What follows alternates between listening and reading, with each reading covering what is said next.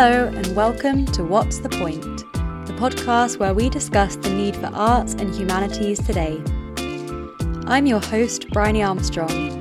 We're living in a time when the arts and humanities are under threat, and I know this firsthand, having studied both English and maths at university, and now doing a PhD in English.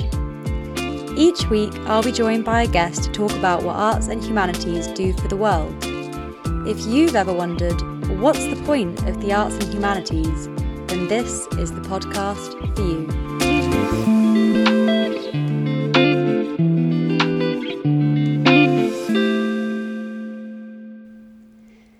Hello, everyone. We're back for another episode, and I'm joined today by Dr. William Tullett, Associate Professor in Sensory History at Anglia Ruskin University, particularly researching the senses of smell and sound.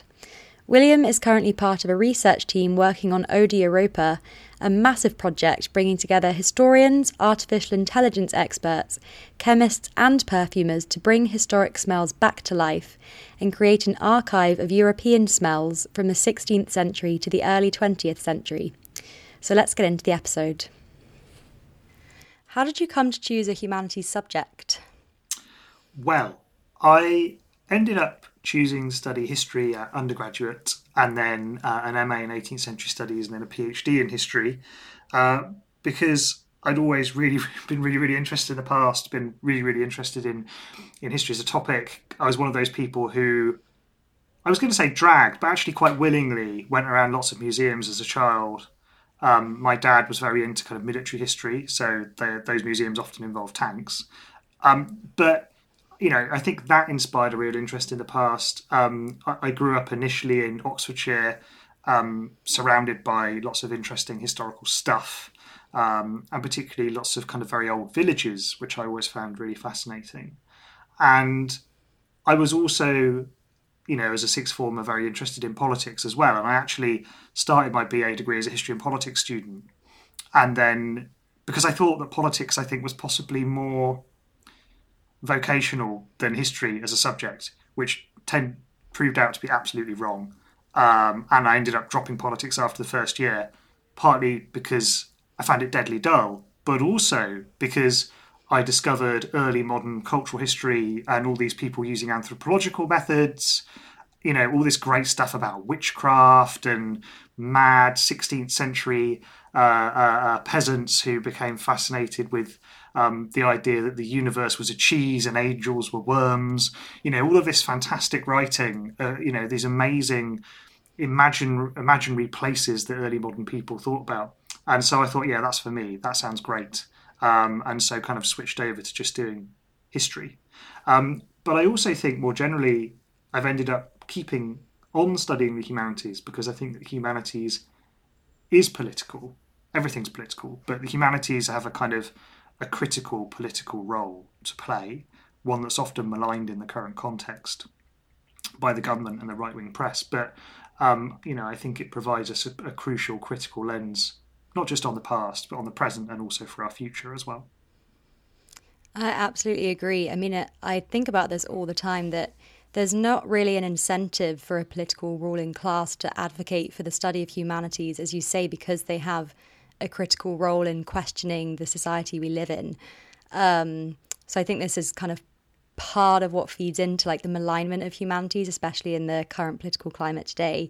Um, I have to say, also, I grew up with a very military history fan dad, so probably we ended up going to similar museums with tanks and things. Um, and I think it's quite a common story too um, for people to choose the humanities but maybe keep something in the wings that they think might possibly be more vocational. So for me, that was maths. Um, and as you say, it, it actually turns out not really to be the case. And we find studying humanities that they are so applicable and relevant to real life. Um, so you research smell, and I came across your work when I listened to you give a talk that you really aptly titled "Why Humanities Scholars Have to Wake Up and Smell the Coffee."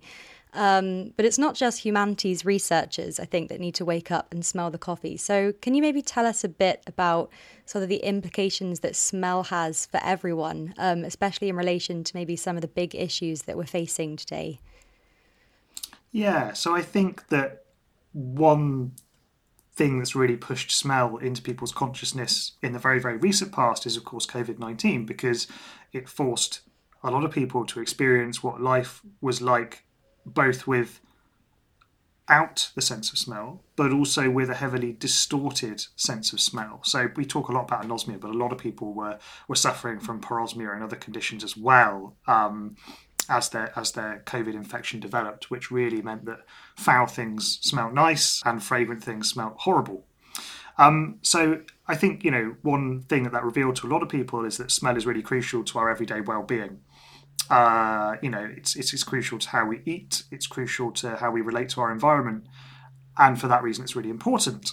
And the environment really takes us onto a kind of second plank in why smell is so crucial, I think. And, and that's that it provides an important connecting point with our environment. One of the problems with our current engagement with smell, I would suggest, is that we tend to not attend to the smells around us. We don't pay attention to them. So the kind of often this, we notice, for example, when we come back from holiday, that our house or our flat or wherever we live, shed, dung heap, has a particular smell. And that's because we got used to it over time. We didn't notice it before, but when you re enter a space after a long time, you realize it has a distinct smell. And so we often tend to only attend to smells when they're unusual and they're out of place. But actually, there's loads of amazing smells all around us that, you know, that are crucial to our everyday life. And lots of those are connected to nature.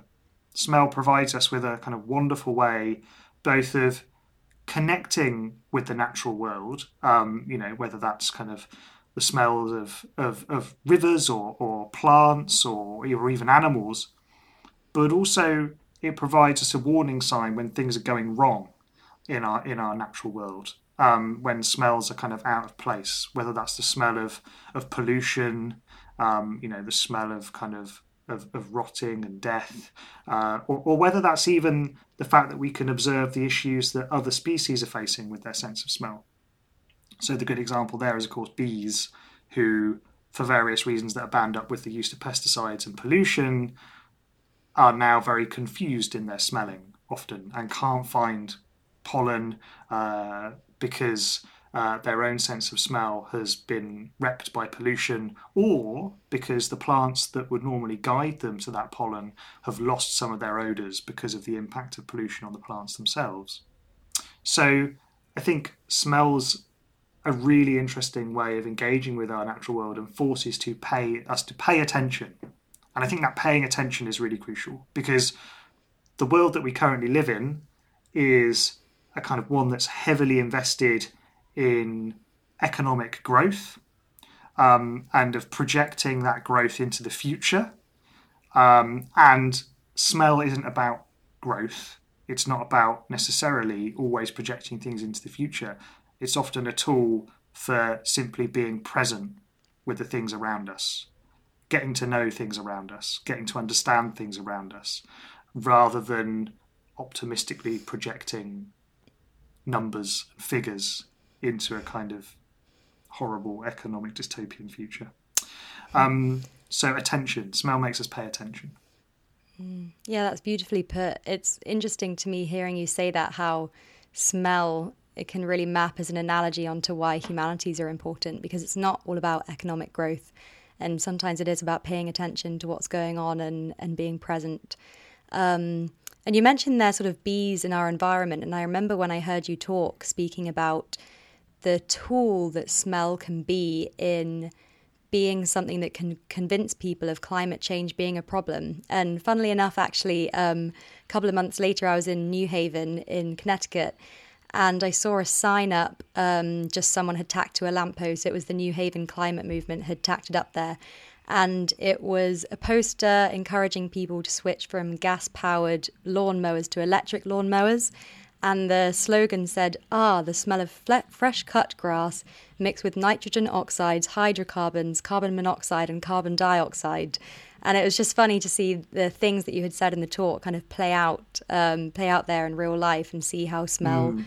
does convince people if they're financially able to make certain choices that map onto the environment. Yeah, I think that's a really uh, nice example. And but I also think that smell should kind of caution us to to think critically uh, even about kind of the switch, for example, from from different type one type of fuel to another. In the in the case of electricity, um, one of the things I'm really struck with in the scholarship on smell is its awareness or increasing awareness of the way in which often we're not getting rid of smells, but we're simply moving them around. And fuel and power is a really nice example of that.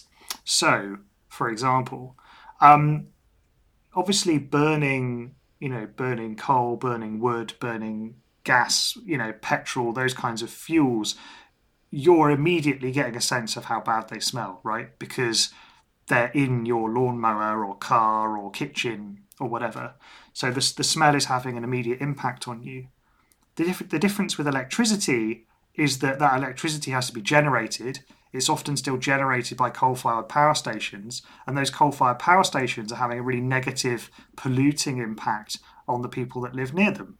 So what's happening is you're you're moving the smell of pollution around, and that in itself is a kind of problem because the spaces and places to which that pollution is being moved um, are often uh, you know in poorer areas. They're in uh, areas of, of um, where large numbers of ethnic minorities live, or they're located in the global south, and that's a real problem and one that we should be aware of.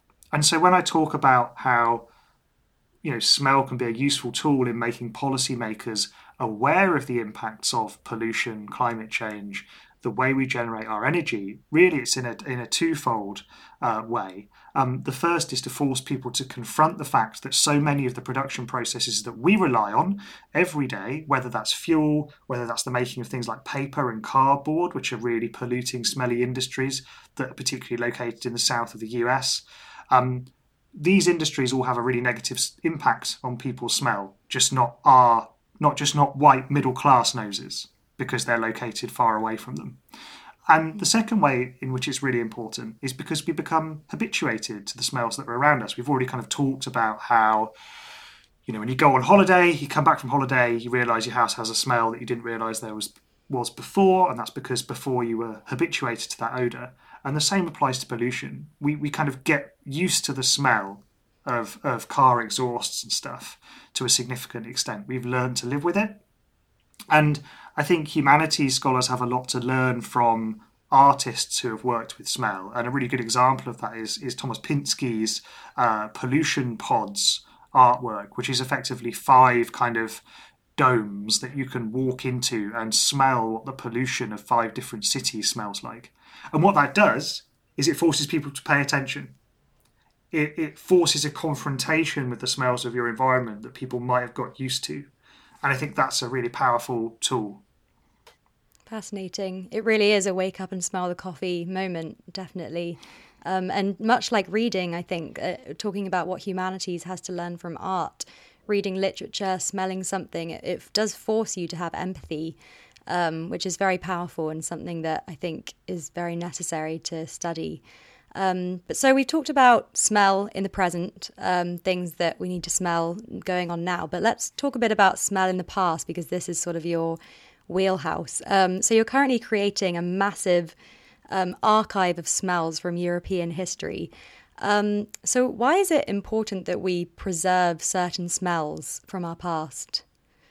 Well, I think it's important to preserve the smells of the past because they have played a central role in people's daily experience. And if you're a humanities scholar, whether that's you know English literature or history or art history or any kind of discipline that's interested in the past, I think one of the things that you're fundamentally interested in is what was it like for people in the past? What did it feel like to be in the past? You know, what was the the daily experience of people who lived in past places and times? And smell is a really potent way of thinking about that. But it's often something that's been ignored in history and in other humanities disciplines because those disciplines have been dominated by a focus on texts uh, rather than, you know, for example, objects or uh, uh, uh other sources. Secondly, because it's been held that it's kind of difficult to archive smells. Like smells escape from bottles very easily, they degrade over time. Why should we build an archive of actual smells? So the evidence is lacking for the physical smells. Um, but also, uh, thirdly, uh, because there's always been a hierarchy of what's most important. And I and smells come at the, the, bottom of that hierarchy, whereas other subjects like politics have always been at the top. Um, I had a discussion recently with a, I'll say, slightly hostile uh, history um, scholar um, and their postdoc, and their postdoc said, "Oh, smell, that's a very fashionable topic." And they worked on politics. And I said, well, you know, politics has had a good 300 years to be the kind of top dog. So I think it's probably time to try something new. yeah. Um, and what that means is that there's just so much to do. Smell is everywhere in all of our sources.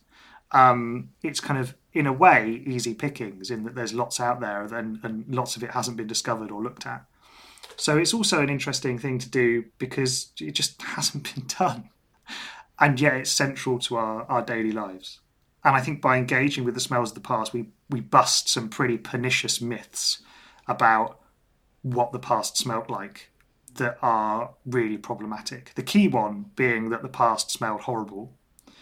And that's part of a kind of narrative that we see in loads and loads of different cultural and, and social contexts, whether that's kind of, you know, um, Monty Python with kind of peasants that are just mired in filth, uh, you know, or, or, whether that's the idea that um, less progressive or civilized societies are dirtier and therefore smell worse. Um, and actually, that's just simply not the case. People in the past were really attentive to the sense of smell, um, were really worried about smells, and did their level best to try and either get rid of bad smells or cover them up or combat them with more fragrant smells. So I think kind of attacking that myth of you know a civilized place is a less smelly place the past is less civilized therefore the past smells is really important because mm. it fits onto all kinds of contemporary issues as well. So I was reading a great piece the other day about Palestine. Uh, it was an ethnography looking at how people dealt with waste in the West Bank. Um, and one of the things that they talked about was how Palestinians are very keen to show that, that they recognize the really bad sewage issues um, and sanitary issues in the West Bank because it's important for them to show to charities and non governmental organizations that they don't want to live like this and that they're not kind of mired in their own filth and perfectly happy about it. So there's a kind of politics to that that's still with us today. Yeah, there's huge implications for it. That that reminds me. Actually, I was recently listening to another podcast I love, Sentimental Garbage. Um, I can't remember the name of the historian, and I'll have to put it in the show notes so I can credit her properly. But she was talking about again smell in the past and this misconception that the past smelled terrible, and she said, well. A lot of the evidence that we have of, for example, sewage running through the streets is from people complaining about it to the council in written text. So it's not that the past smell bad all the time, it's that people were trying to make it not smell bad when bad things occurred. Yeah, I mean, I, and I think that's absolutely right. And one of the problems you have to deal with if you're a humanities scholar looking at smell in the past is the fact that people will often only talk about smells when there's a problem. And that means that inevitably you're going to get loads of bad smells. Uh, but once we kind of rootle around a bit and look at different sources, you know you begin to discover that there are more fragrant smells out there um, and attempts to deal with those bad smells as well. And I think it's a nice example of how you know our focus on one type of source or, or one type of data can really uh, distort our understanding of a problem. Um, and, and I think that in itself is a lesson that's very relevant for today. You know, you can you can make something look like a problem if you focus on a particular set of data um, mm. and uh, and indeed the current government loves to do stuff like that. So. Mm, wow, that's very true. I hadn't thought about that. Um, as, as, somebody who researches touch as well, I definitely um, also am coming into a research area that's sort of traditionally been seen lower on the sensory hierarchy compared to sight and sound. Um, and have also occasionally come uh, against a bit of hostility for that being quote unquote fashionable. Um, so I definitely relate, and I'm definitely sort of trying to expand, I think, the breadth of what we look at and the kind of things that we consider important. I think also it's you know we I think one of the issues with the humanities at the moment is obviously it's it's under attack and that's a that's an equality and diversity issue and, and something we might talk about later on. But you know one of the responses to that is say the humanities is for everybody, and so we should try and provide the maximum opportunity to get the maximum number of people involved in the humanities, and that often means going beyond texts. You know, it means involving all of the senses in our inquiry and encouraging people to engage all of their senses when they think about the past, whether that's getting them to, to smell things, getting them to touch either original artifacts or 3D replicas in museums. You know, this kind of stuff is really important to kind of widening access, I think, to the humanities. Um, particularly, you know, in a in a in a period when we are far more cognizant of neurodiversity um, and the kind of different forms of sensory skills that people may bring to their engagement with the past um, beyond those that have typically been talked about as neurotypical. Absolutely. I mean, I really want to use this podcast kind of to shout from the rooftops that getting rid of the humanities, or at least st- slashing funding the, to the humanities, is a huge equality, diversity, and inclusion issue. And we need every voice in the humanities, every voice represented, to have a breadth of research to topics that affect different people in different ways. So, thank you for speaking to that there. Um, so this this project it, it, aims to bring people across Europe closer to their olfactory heritage. Um, and you've spoken about this a little bit, but I just wanted to talk about like why why do you think it is that we as people need to get in touch with our heritage? I think heritage is important to people because it gives their lives meaning uh, it, it, it gives them a sense of place, a sense of community, a sense of belonging, and that is is really important. And I think also it's important because it's about what the past means to people, to, to, to normal people at an everyday level. It's about heritage is about how people value the past and place value uh, on their understanding of the past or knowledge of the past or the the past's role in the present.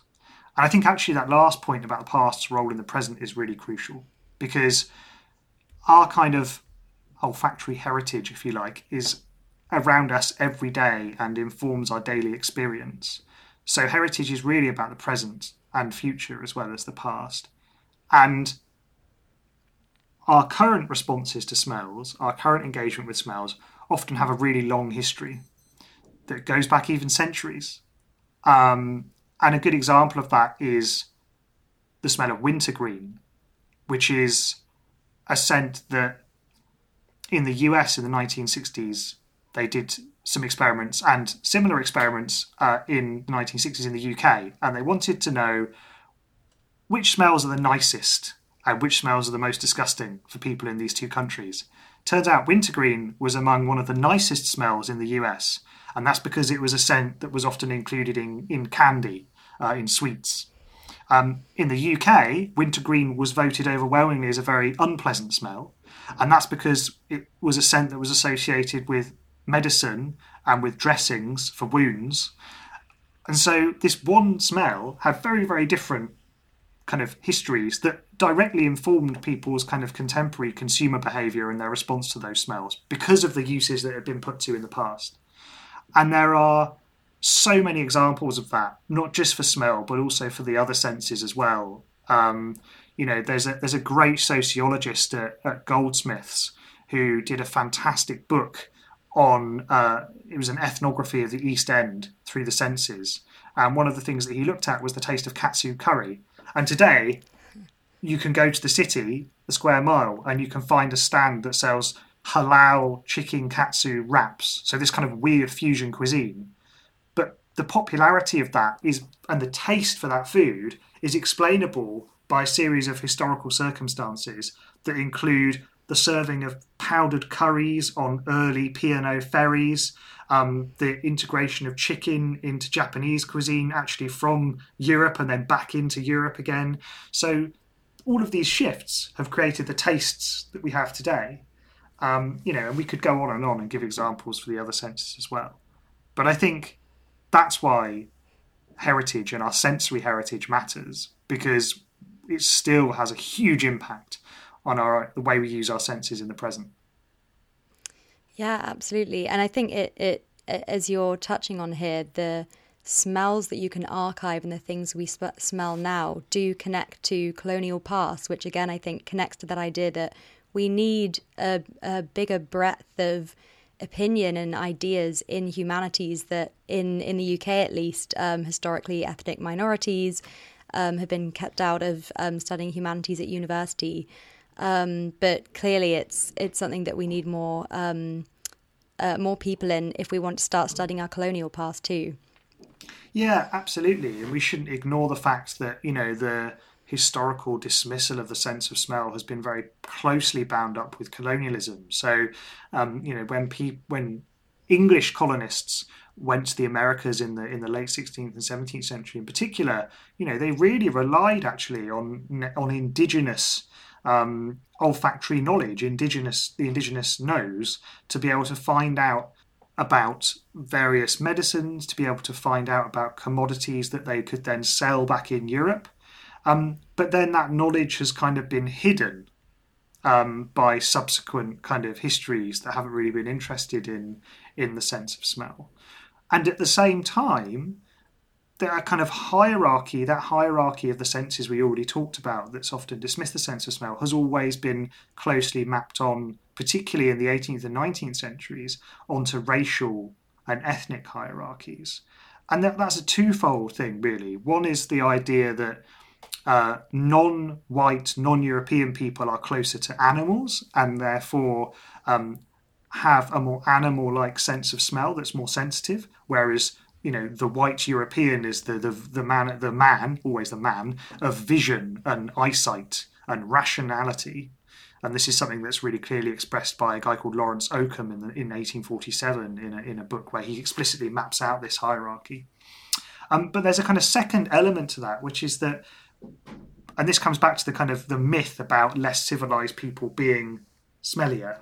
You know, it's not just that supposedly non-white, non-European people have a more sensitive sense of smell. They're also always described as smellier.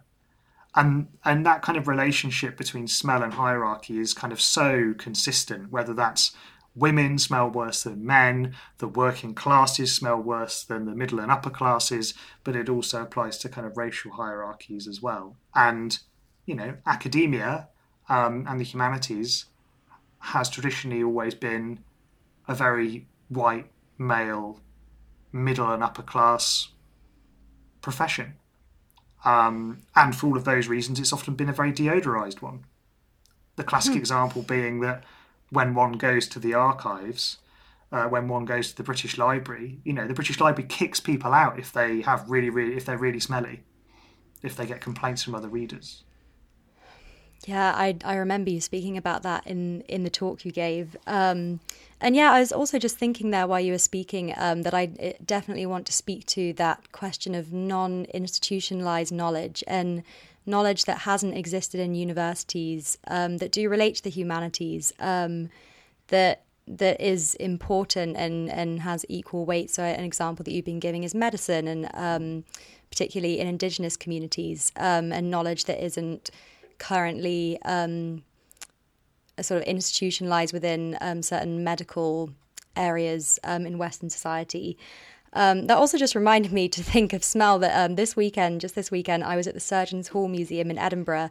And I don't know if you happen to have been there, but they have um, a sort of like box that you um, you smell in, and then you try to guess what's in there, and it tells you about the different medical properties um, of of the. It might be cinnamon or something um, and it just yeah it, i really enjoyed doing that at the weekend and it totally speaks to your point that the past's role is in the present, um, and the things that we smell now can tell us a lot about the healing properties of certain things that might now be overlooked. Yeah, absolutely, absolutely. And I and, and I just wanted to actually to come back to your point about how um, the humanities can have a kind of really wide impact across um, lots of disciplines because I think if you're going to study the humanities, you know, particularly history, but but any humanities discipline, um, one of the things you have to realize is that what makes the humanities great is that you end up studying absolutely everything. You know, you can you can have a history of anything, right? Yes. And I think you know, history of smell kind of proves that. But you know, you can have history of medicine, you can have history of science, you can have history of maths. Should you so wish to go down that road, I wouldn't be one of those people, but you know, each to their own. And I think often students at GCSE or A level, for example, don't realise that. They don't, you know, they're so acclimatized to a particular view of history that's about politics, that's about kings and queens. There might be a bit of social history in there, but it's often, again, heavily freighted towards kind of chartism and politics or kind of, you know, the social life of the court under the Tudors or something. Um, and, you know, history of smell is one of those things that's trying to challenge that focus. But there are loads of other kind of areas that are now really common in humanities degrees at university that cover the whole breadth of life, of society and culture. And, and I and I think I really want to impress that because I think it's really important for people to understand that. You know, you're if you come and do history, you won't just be learning about Henry VIII. Not least because I refuse to teach that. Thank you. Thank you for speaking to that. Um, I mean, I research kissing, so I think that really is proof that you can you can research anything. Um, and it's so true. I mean, if you if you are somebody listening who maybe is a GCSE or an A level student, and you have some ideas about history or a different humanities subject, but you haven't seen that represented anywhere, it doesn't mean that it's not an important topic. It possibly just means that nobody's thought about it yet, or nobody's yet taken it um, to a certain level. And you're right, you really can research anything within the humanities, um, and there will be opportunities to do that. So thank you for speaking to that. Um, so, just a question to round off now, and you've touched a bit on this earlier. Um, but I'm fascinated by the fact that COVID 19 has shown us how important smell is. Um, and as I said, I researched touch, so I definitely have found this as mm. well with um, lack of touch that people had during COVID. It really changed the way I saw my research about kissing. Um, but COVID, it, it, obviously initiated a lot of necessary and very admirable research within medical and epidemiological fields. Um, but I wanted to just end by asking you a bit about your thoughts on the place of humanities research in all of this. Um, I can't for the life of me find this person I'm desperate to, so if anyone out there saw this tweet, please tell me. Um, but I saw an epidemiologist tweet um, during the first sort of shelter in place um, order in the UK saying, I'm an epidemiologist and I've been essentially preparing for this moment my whole life. But now it's come down to it, all I can think about is the human element. Um, and I'm desperate to interview that person. So if anyone knows who they are, please tell me. Um, but yeah, so I just wanted to hear your thoughts about sort of where humanities comes in here. Yeah, absolutely. I mean, I think the humanities is kind of crucial to kind of addressing these big crises in a whole series of different ways. I think the first element of that is that all of this is about behavior. It's about the way humans behave, and it's the way about the way humans relate to each other, and the way that humans relate to each other is is very much bound up with social and cultural um, themes that have a really long history, right? And and and we have to understand that history, understand that context, if we're going to understand how people are likely to behave when they're told, for example, to to isolate um, or to go into lockdown and to only go to go out to exercise once a day or whatever. So I think the humanities is about humans, and medicine deals with bodies. So we have to add the humans to the bodies to really make sense of this stuff. Um, I think the second example where the humanities really matter is, is comes back to often the type of data that's being collected. Um, so, for example, with anosmia, there was hugely impressive scientific research done on anosmia as a result of COVID, massive amounts of material, um, huge quantitative, largely quantitative surveys of people who have suffered from anosmia as a result of COVID um, by various groups of researchers across the globe. However, I was talking to somebody who's involved with a, a, a major anosmia charity the other day, and they said to me, the problem is we didn't really collect enough qualitative information. So we have all of this information about like the kind of very basics about when people started to experience anosmia and how long it lasted for, that kind of stuff. We have very, very little information about how it felt for people. How does it feel to experience anosmia? What is that actually like? How would you describe it? How would you represent it to another person? Right? And that's where the humanities come comes in because the humanities is again is, is about feeling, it's about experience, it's about how people actually respond um, to these kinds of, for example, medical conditions. So I think in that sense that the humanities has a has a really important role to play. And thirdly, a final kind of point is that I think we used to always be told as historians, or at least you know, I was always told as a BA history student that we shouldn't use the part the, the past, you know, just to inform what we do in the present. Right, the past is not just a repository of lessons for thinking about the present. But actually, I think that's completely and utterly wrong, um, because in a sense that you know past experience is probably the closest we're going to get in terms of lessons about how to react to this kind of stuff.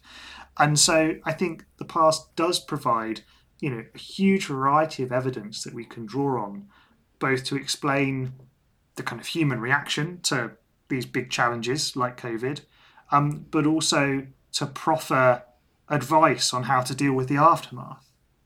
And so I think humanities are crucial to that process of of, of rebuilding after major crises, right? Whether that's kind of gargantuan floods of the sort that we're now seeing, um, you know, outside Europe, um, or whether that's large disease outbreaks or uh, uh, famines or whatever. Um, these things have happened in the past, and we can learn a lot from the past about how to kind of rebuild after them and plan for the future because there's always options. No matter how um, inevitable certain policies may be described as by governments, um, there are always choices to be made. And the humanities provides evidence for making those choices. That's a perfect note to end on. Thank you so much for coming on What's the Point today. Thanks for having me. It's been fun. Thank you for listening to What's the Point? If you enjoyed this podcast, don't forget to subscribe. You can also find us on Twitter at WTPpod underscore and send us a DM if you want to get in touch. We'll see you next time with a brand new episode.